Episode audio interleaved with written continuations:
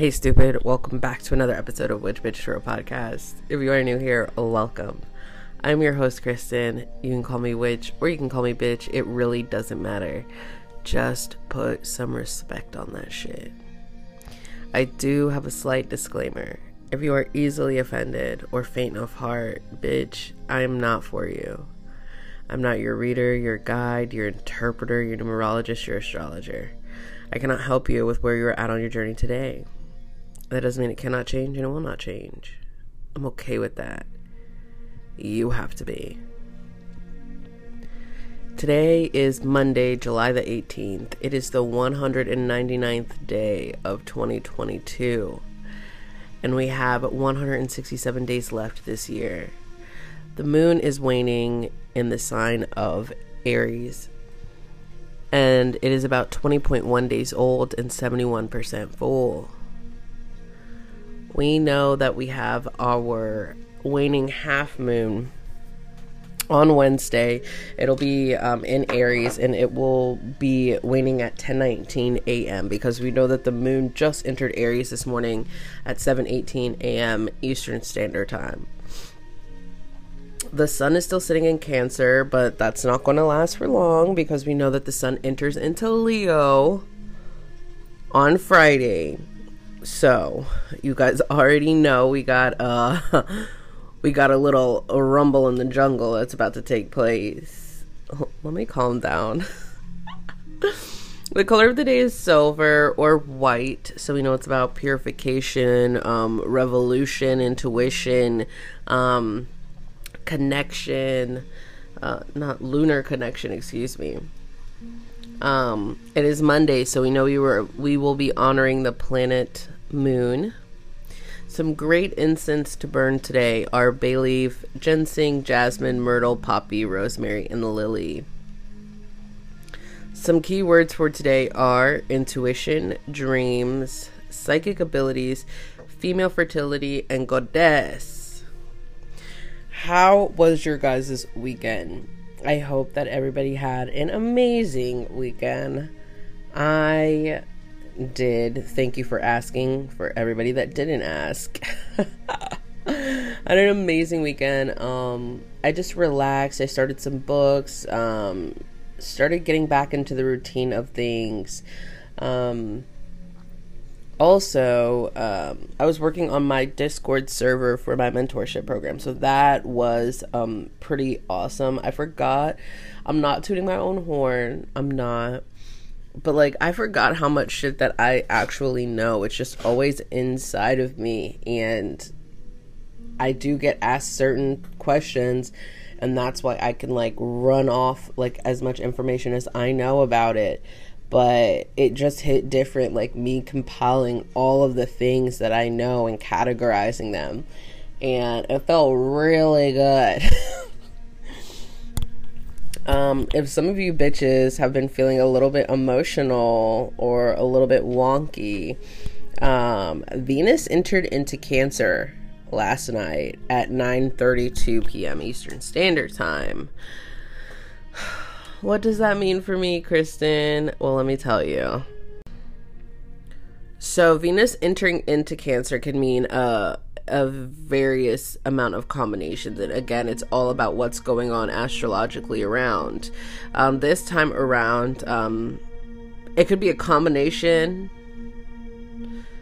of abundance or a combination of disaster. And the outcome is all very dependent on how you're using this energy to your advantage. Not only does Venus rule our seventh house, which is of like partnership and love, and a lot of people think that's the only thing that Venus rules in that seventh house, but that is not the case. It also it assists when it comes to our finances, our self-esteem, and basically anything that gratifies us, okay? We may even see a shift in how we are communicating when it comes to those other aspects that aren't just love. But like when it comes to our finances, we can during this next 3 weeks, 4 weeks, like we can see an massive financial increase. We can see a massive shift in our self-esteem. So like we could totally be feeling ourselves. But there's always two sides to a coin. We may even find ourselves being a little bit clingy or even over nurturing during this period. And that's the flip side of the coin. We could also see ourselves making not so great decisions when it comes to our finances. Look at your chart, obviously, like it's going to hit different for other people, but these are the potential outcomes. And it's going to be good for me. It's going to be good for me. I think it's just about being aware of how our emotions and how our actions and how our exchange of energy can affect what our outcome is, more than ever during this time. There may be even like, there may be even blah, blah, blah, blah, blah, blah. There may even be some days where like we're having big hermit energy and we all want to close ourselves off, even from people that want to love us and want to nurture us, or even people that we were just loving on or, you know, nurturing. And it could happen legit in a split second. Again, it's all very dependent on you. But during the stay in Cancer, just be aware of your actions, what you're saying, how you're doing, what you're harnessing. Feel yourself, yes. Attain that financial abundance, yes. But be aware. I have a few dates that stuck out to me when I was doing my researches about Venus being entering into Cancer. So the 25th of the, well, the 24th to the 25th of July, Venus will be squaring Jupiter. So don't overdo anything. Shopping, flirting, gambling, don't overdo it. You're going to want to overdo it on the next Sunday and Monday. You're going to want to overdo it. Don't overdo it. On the 2nd of August,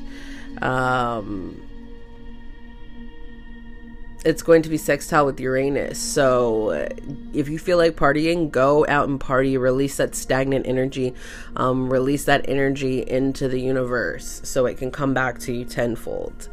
Around the 7th, it will be trine with Neptune. So you could feel very, very creative, and this is that moment where we could be feeling ourselves to the max. And summer's about to end too around that time, so you're gonna be like, oh girl, gotta get this last bit of summertime fine on. And then the following day, the 8th and the 9th, it will be opposite. Venus will be opposite of Pluto, so there could be some entanglements in love or your finances, and you will need to be open to discuss them. So be aware of that as well. That's it. I just want to keep it short and sweet. You guys know on Mondays I like to get in and get out. That's what she said. This week really, really focus on the energy of fire. It's very fiery in the sky. Focus on the beauty and the danger of fire, the healing and the destruction.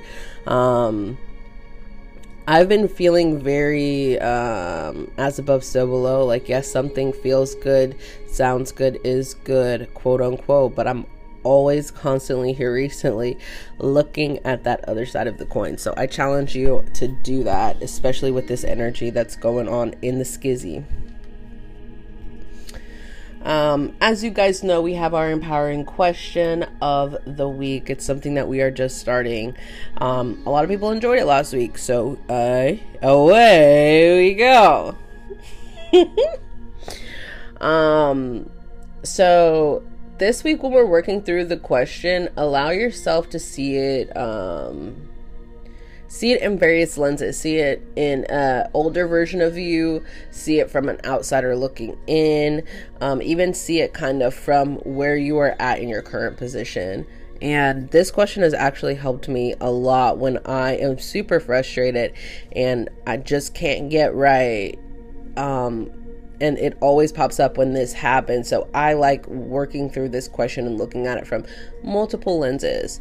And the question is, what kind of advice on life would my old self give to my current self? I'm gonna repeat that.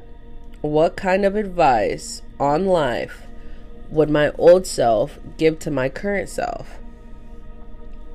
Very valid. I love that question, and I always get something different.